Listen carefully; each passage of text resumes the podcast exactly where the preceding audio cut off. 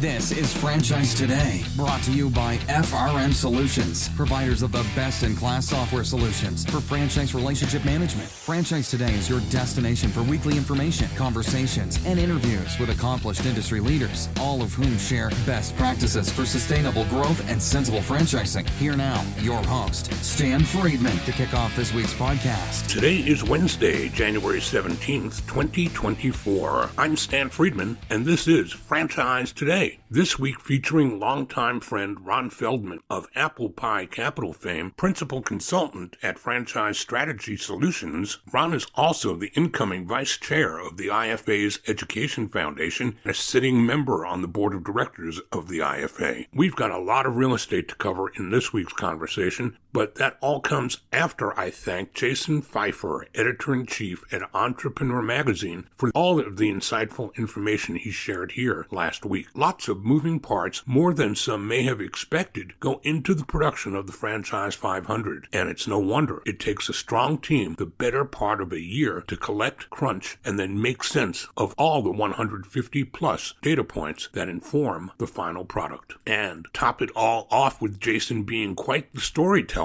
and it was as much a personal pleasure as a professional one having him with us here last week. I hope you'll agree. Also, just ahead of this week's conversation with Ron Feldman, a quick reminder to please visit us at www.franchisetodaypodcast.com, where you can share comments, guest suggestions, access my blog, and also please leave a review that might encourage others to give us a listen too. Okay, enough said about that. A quick timeout, and when I return, yet another insightful conversation with my good friend and friend of franchising, Ron Feldman. Don't go away. Franchise Today We'll be right back, but first, a word from our sponsors.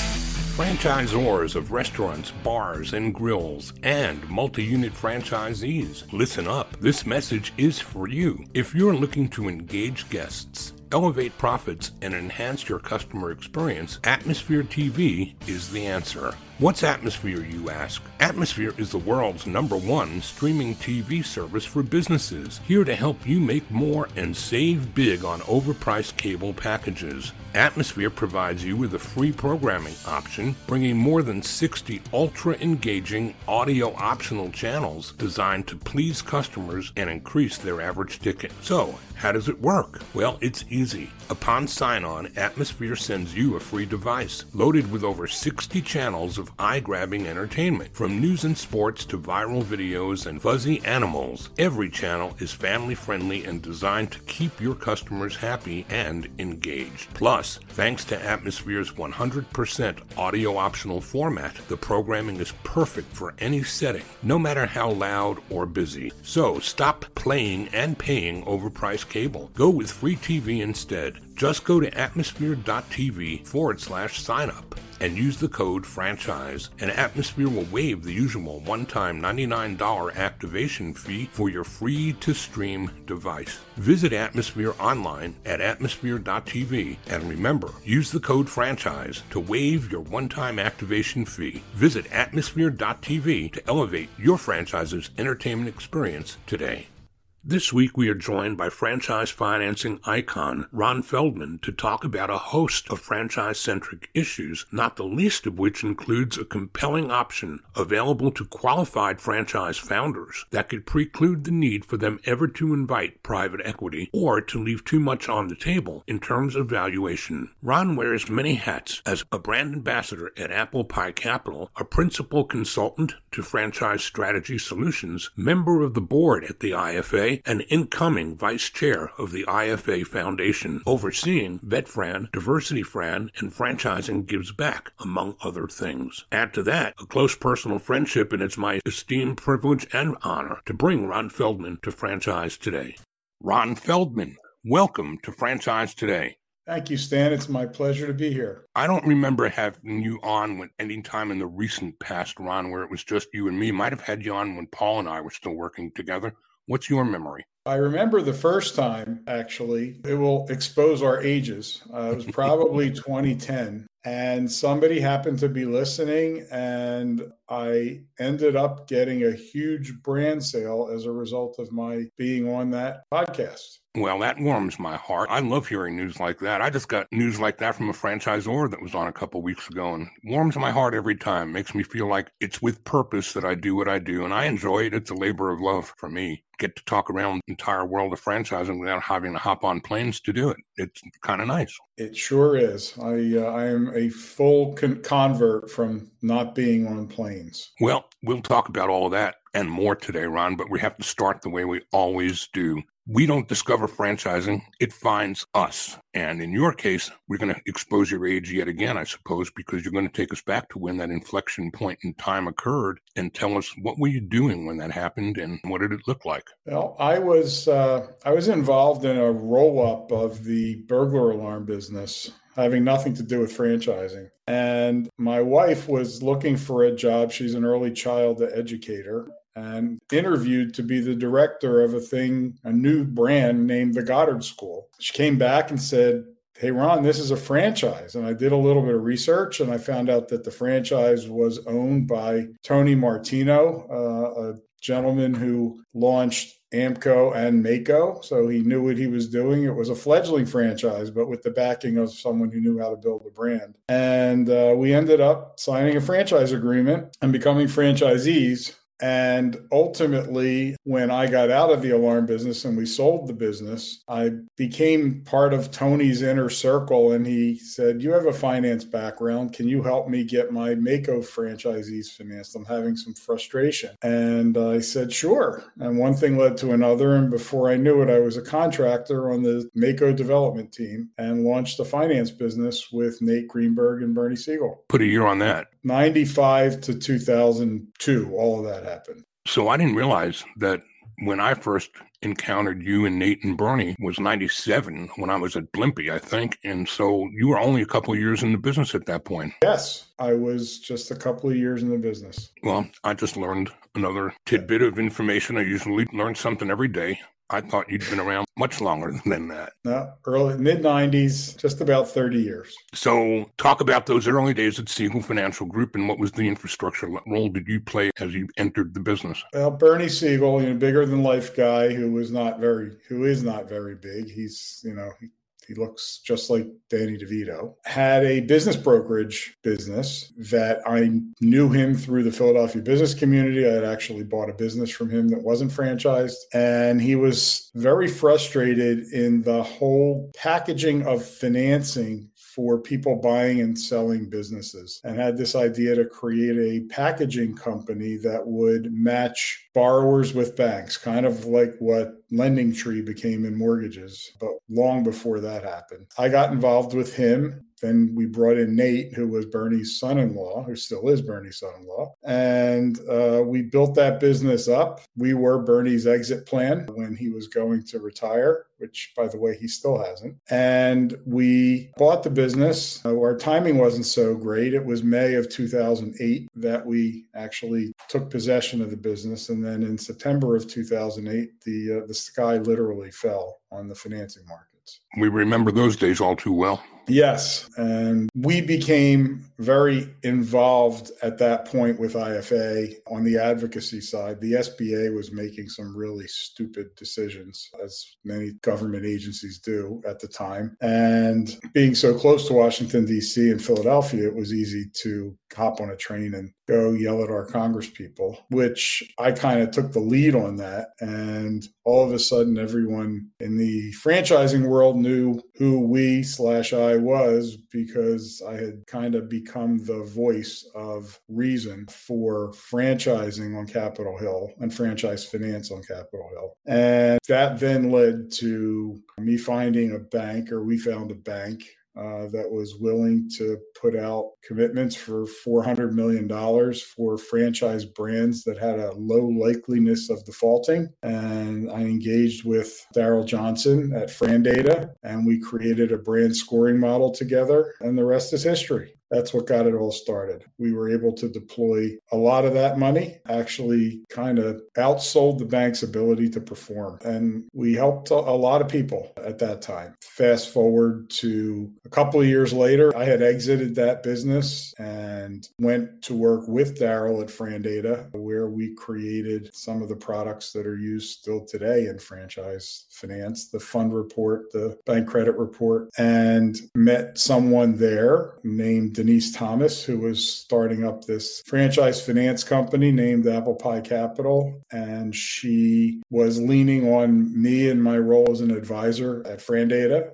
And in 2017, she was able to convince not only me, but a gentleman by the name of Randy Jones, who had a company named Funding Solutions, who was my frenemy for the last 15 years, to both join Apple Pie Capital within a week of each other without either of us knowing it until the very end. When we got to Apple Pie, it was a, not a startup. It had made a few loans. Uh, we did 17 million the first year and we did 508 million last year. And I had a little, not little, a, a, big health scare last year and decided to not be in the pressure cooker of trying to grow at 40 or 50% every year and became an advisor to Apple Pie and launched my own little franchise consulting company. And that's the last 30 years and however many minutes that was. Where'd the name Apple Pie come from, Ron? Is there a story behind the name? There is. Denise is very creative creative, and she had her brain trust to her house for dinner to come up with a name for this new business. And everything today is driven by what URLs are available. And, you know, most people want URLs that end in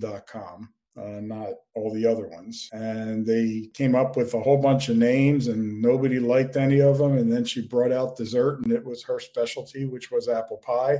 And that's how the company was named. I just knew there had to be a story there. Yeah, it pushed every button. It's an you know, it's an American thing. It's easy as apple pie, and you know the apple pie's premise is that it'll be faster, easier, and more predictable than traditional lending. You know, that's been proven out to the case. It's a great story. So you've gotten yourself out of the pressure cooker, but into something that, from what little I've heard from you, sounds quite innovative, certainly quite creative, albeit perhaps like other ventures where been involved in putting pools of brands together, it's a select few who get to play. So, what's it look like? Well, I have a couple of core values. I'm not the type to ever retire, and I just I, I, had a I had a very surprise heart attack and emergency triple bypass surgery a year and a half ago, and in coming out of that, I wanted to become the nudge and the advocate. So I'll take my opportunity with the microphone now and say to everyone that my cholesterol number was 112,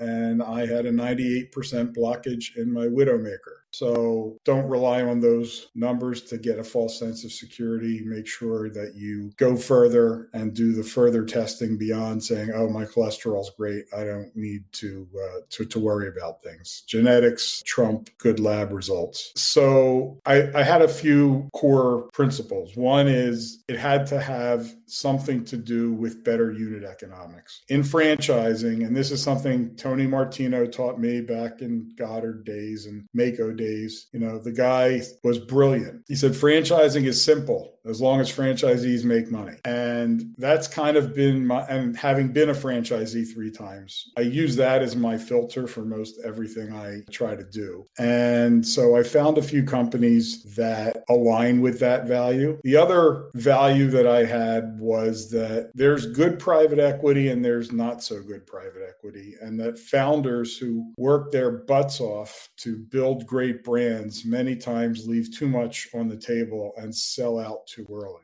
So the first company I joined was in that realm, and I became kind of the U.S. ambassador, uh, evangelist for Diversified Royalty Corporation, which is a company that allows a founder to monetize their EBITDA without giving up any equity in their business. We could do a show on how you do that, an entire show on that, but it is an option that every founder out there should know about. It is a brilliant way for a founder who has A, the desire, B, the ability, and C, the white space available to build their business so that the upsized private equity returns that all of the PE firms and franchising seem to be getting would stay with the founder and their family and they are out of Canada. This is not a new thing. They've been doing it there for 20 some years with a number of very well respected Canadian brands. They brought it down to the States, uh, have done one transaction so far in the US, and looking for some, some new brands and some new founders to work with. The requirement, however, is this is not necessarily growth capital, it's for someone who's already at scale. If you don't have three to four million in EBITDA, already, and that EBITDA can't include initial franchise fees. You're not really a candidate yet, but I welcome a conversation with all founders of any size so that they know that when the time is right, that this is something that they should look.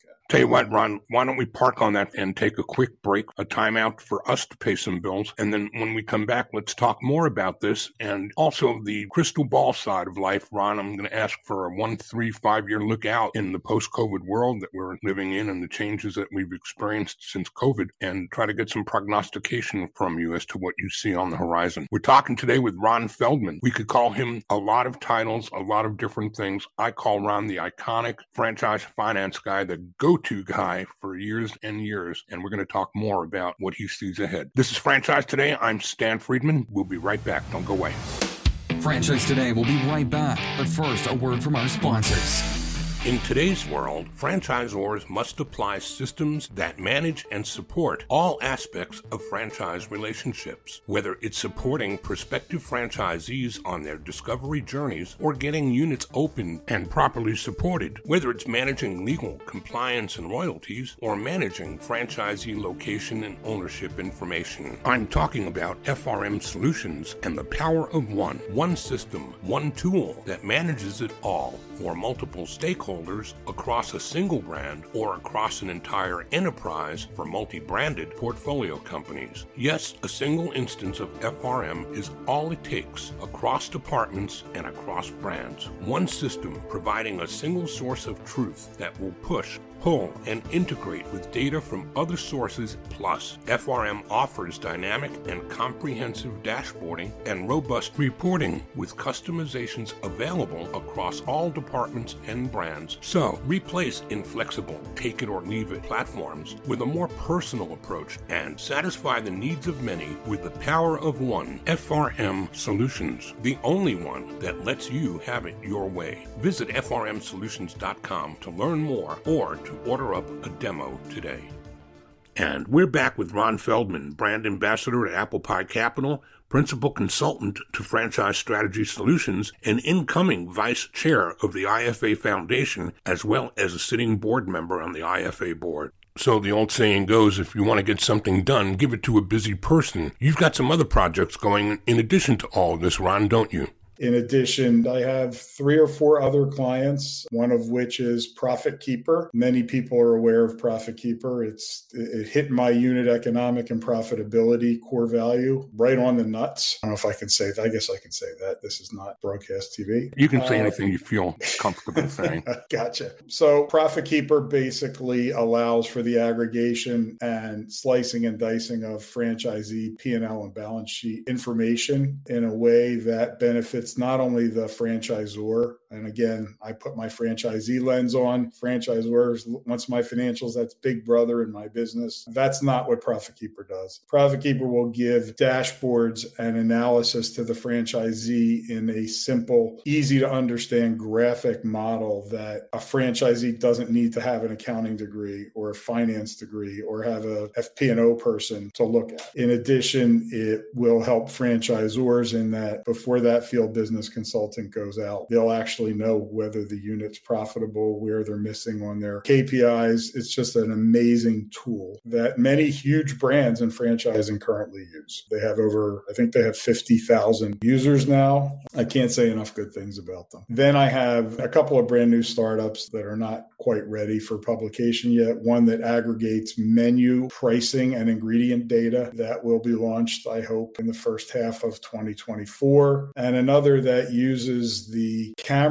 network in, for right now, a restaurant to score that restaurant against a brand's operations manual purely as a SaaS product, no real capex needed by the franchisee. So those are the three on the unit economic piece. And the last one is as simple as a QR code can be. Doc Cohen and I are working with a company called Activate Me that has the coolest QR code that everyone needs to know about. It is geofenceable, it is sequential, meaning every time it is scanned, it can create a different action. And all of that is decided by the client. In addition to that, the client gets all of the data underlying all of the scans. Uh, it also has integration with Apple and Google Wallet. If you have a national ad fund and you're spending money, this is a way for you to make it more effective at not a high cost. Wendy's did a huge promotion during the Daytona 500 last year, and at, at the highest peak, they were doing 5,300 scans a second of this QR code.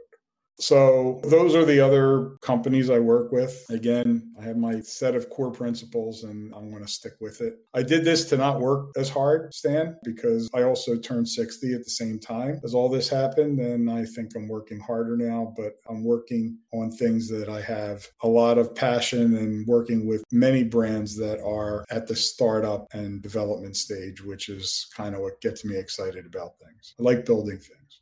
It sounds inspiring, and I think you can work harder and smarter and at a different pace than all the travel. Just take travel out of the equation, and you're already working with a lot less stress. So, who wants to be on airplanes today? I mean, it's just painful to be flying domestically right now. Well, Ron, you've had a vantage point coming through the COVID crisis, working across so many brands and seeing so much of what you see, both wearing your franchise finance hat as well as your government relations hat. We're at a crazy time right now in so many ways, and government, of course, still playing a large role in that. So, what do you see when you look out one, three, and five years? What do you see the impact, if any, that we're making on Capitol Hill or at the states with joint employment and labor relations and where's franchising heading? Well, I'll put my IFA hat on. I, I have the privilege of sitting on the board of the IFA, and I'm going to be the vice chair of the IFA Foundation starting in February. Everyone listening to this owes a thank you to the IFA. And IFA doesn't brag enough, in my opinion.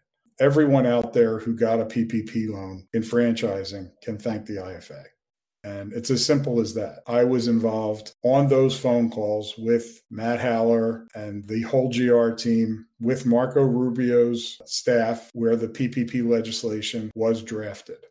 And I can't say enough about the job that was done. Robert Cresanti, who was the CEO at the time, was texting with Steve Mnuchin every day, multiple times, and Steve Mnuchin kept changing the rules. If everybody remembers that. Everyone at Apple Pie has PTSD from that. Apple Pie did 4,700 PPP loan applications in 48 days. Wow. Yeah, we were all working 6 a.m. till 2 a.m., seven days a week. And I can't say enough about it. Now, looking forward, there's a lot of headwinds. There's a lot of challenges. You know, franchising has survived all of them, and franchising will survive these. The biggest threat, the existential threat, is the joint employer rule, which, for those of you that don't understand it, basically makes the franchisor a joint employer of the franchisee's employees, ostensibly making franchisees middle management of the franchisor. And destroying the equity that they have in their business and the fact that they borrowed money from someone like Apple Pie or the SBA or Wells Fargo or anyone, sign personal guarantees on those loans and don't don't have any control over their employees. That is the existential threat. The current administration is trying to change the rule. This has been tried to change five or six times in the last 15 years from having direct control over the employees, which is the correct way of defining who the employer is, to having potential influence, or I don't remember the exact words, over employees. And therein lies the problem. It's all being driven by organized labor, and they've spent something north of $300 million of their constituents' dues to try and buy this legislation, and it needs to go away. So, IFA right now is leading a fight of a congressional review of this change that was made at the National Labor Relations Board that they can undo what this new joint employer standard is. I always look at the market stand to see if the market believes that's going to happen. I think the market is a good predictor and specifically the M&A market at the franchisor level because those values would be driven way down because franchisors cannot exist on 5, 6 or 7% royalties if all of the franchisees employees labor issues bubble up to them. I've not yet seen a huge discount in where franchisor valuations are. So I think the market doesn't believe that it's going to happen at the level that it's going to happen, but still it needs to be eliminated. From the state level, the great Republic of California comes up with a lot of bad legislation. There was a bill called the FAST Act that passed that the governor signed that IFA spent a lot of money and, and raised a lot of money to get that undone and put on a ballot initiative. And ultimately that was settled and it's gone away, but it has gone away at the cost of a $20 minimum wage for quick service restaurant employees in California. So, California is not a great state to be franchising in. And I think you're going to see franchisors either not build there. I know you will see franchisors not build there and or buy units back and operate them corporately in California from a crystal ball standpoint, I think if people are not building, if your business is doing well and you're, you know, you're in a great brand, and even with all of the supply chain issues and your labor rates are higher and everything's higher. So it costs more money to open a unit, including interest rates. And interest rates are, I think, at the peak. If I knew for sure, I probably wouldn't be on this podcast. I'd probably be on an island somewhere. Uh, but I ask everyone the same question. If you're looking at rent, TIs, construction, construction costs, supply chain, and labor inflation, and you're not building because interest rates are high, then my question is which of the other five is ever going to go down? And I don't think any of those are going down. Maybe, right. maybe, you know, maybe HVAC comes down in price a little bit, but interest rates is the only one that's going to come down. It's a question of when. And if your business is strong enough to support some higher debt service payments while that's happening, then you should continue to look. And if the country goes into a bit of a downturn, which it seems like it already is, although we've been saying this now for two years, I just read today that small business delinquencies are up and small business defaults are up. Not franchising, but SBA. If it does slow down, then you might have a better deal getting some real estate. But there's a lot of brands vying for limited real estate. And part of that is nobody's coming out of the ground with a new shopping center with these interest rates where they are. So, my advice to existing franchisees and new franchisees who are afraid to build or afraid to open because of just the interest rate issue, I think you're making a mistake. What about the labor side, Ron, and the great disappearance of people wanting to work? Well, I think COVID changed everything. People who do want to work want to work remotely. And I feel horrible for the younger side of our workforce because if they're working remotely, they're not getting the mentorship and the camaraderie that we all had growing up going to an office. But technology is just going to replace that labor. It already has. Look at the kiosks in every fast food business that you have. The fact that they're pushing drive through automation the, the one company that I have with the cameras that scores all the food that goes out remotely with AI. So I think you're just going to see technology taking over. McDonald's has already opened a personless restaurant in Colorado. There's going to be plenty of jobs for those that know how to fix the machines and fix the robots. But uh, those entry level jobs for high school kids and part time jobs for college kids, they're not going to exist. I think technology will take over. That's what's going to happen. And then at the franchise or level at large, at the growth of new and emerging brands, do you see massive changes there that are part and parcel of the roll up companies and the portfolio companies that have emerged out of COVID? It was private equity for the past 20 years that was putting the umbrella up over a group of brands. Now we've got brands that are buying other brands and creating their own umbrella and portfolio companies. This consolidation something that you continue to see happening on the horizon. And what does that look like from your purview? Yeah, I mean, yeah, it's not going to stop. There's a you know there's a new platform. Seems like it's born every month whether it's three brands, one brand buying two others, or a private equity firm putting a bunch of their investments under one umbrella. And that shared service model works for some of the functions of the, of each brand. I think it's important that each brand have its own DNA and its own culture. So if you want to if you want to merge things like accounting and legal, that makes sense. I think the the jury's still out on merging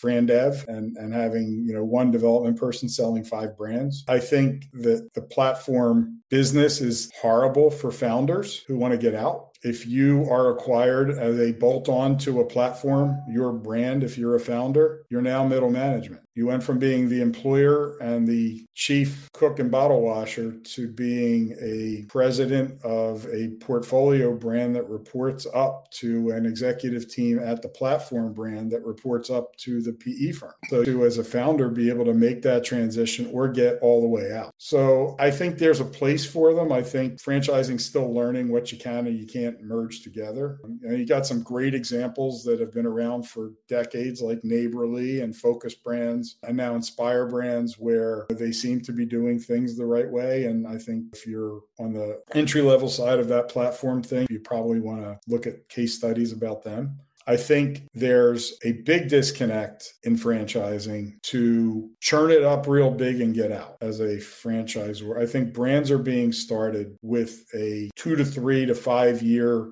horizon before they're going to sell out. Franchising doesn't move that quickly. And that's the reason it's been a safe investment for so many years. When you build a brand the right way, it becomes kind of bulletproof unless something catastrophic happens. When you build it so fast or you have a thousand sold and you're only opening 30 a year, mm-hmm. you're going to be devalued by whoever that investor is. It's not adding value. Having a big sold not open number that you can't ever catch up with is actually devaluing your brand.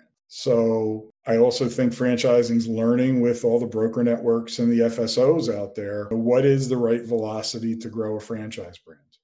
Jimmy John back in the day would never sell you a multi pack day one. He would sell you one and see how things worked out. And then he, if, if it was good after a period of time, he'd sell you 10 more. Now everyone's jumping for that big initial franchise fee or the big commission. And you end up with the first unit either never opening or coming out of the ground or the territory horribly. And you don't want them to open anymore. It's not in anyone's best interest for them to open. Or they open five at once because it was a bunch of, I call it dumb money and no great operator. Open five at once and all five of them perform poorly. So I think velocity is something, if I had my crystal ball, something that we're going to see toned down and slow and steady growth more so than fast and wild, wild west growth. We've got time for two more questions, Ron. And one of them is going to be contact information for the audience to find you again. But the other one is what is it that I haven't asked you today, Ron, that you wished I did? I think I went into a little bit of a commercial for the IFA. I think question you didn't ask me is why is it important for me to belong to the IFA? And I talked about all the GR stuff, all the government relations stuff, and how the IFA is our advocate on Capitol Hill and in these state fights. It all started in Seattle, if you remember. And that's one side of the IFA. The other side is IFA at the foundation level has the Diversity Institute, it has Vet Fran, franchising gives back. In addition to that, IFA has programming and education and a, and a credential called the CFE that if you're in franchising, you should go take the classes and have. So I think that's really important for not just franchisors and franchisees, but also for suppliers. Uh, having been a supplier to franchising forever, there's no better way to meet people in franchising than going to an in person CFE class and sitting with people. I met one of the most important mentors to me at a CFE class in 2007 or 2006. I don't remember. Someone named Shelly Sun. When Shelly Sun had, I don't know, 30 units, and she's built that into the Bright Star care of today and one of the jewels that is in franchising. So I would say that's the question you didn't answer. Now, the other one is what my contact info? Well, probably the easiest way is LinkedIn. My email is ron at franchisestrategysolutions.com for the consulting side and ron at applepiecapital.com for the lending side. Both easy to uh, to remember. That's terrific, Ron. This time has kind of just blown right by. I, I could sit here and listen to you talk for hours. And I'm happy so... to engage you in that, Stan. I love microphones. Um, we do have a format, so we'll have to maybe break it up into several conversations and have you back more often because you're just a font of information and you're so easy to listen to. It's kind of like difference between four inches of rain falling in five hours or an all-day soaker coming down nice, steady, and easy. And the ground can absorb it all. That's how I feel when I'm talking with you. And it's always, always a pleasure. My friend Ron, thank you again for sharing so much with the franchise community at large for so many years. Thank you, Stan. And it's my pleasure. And go birds.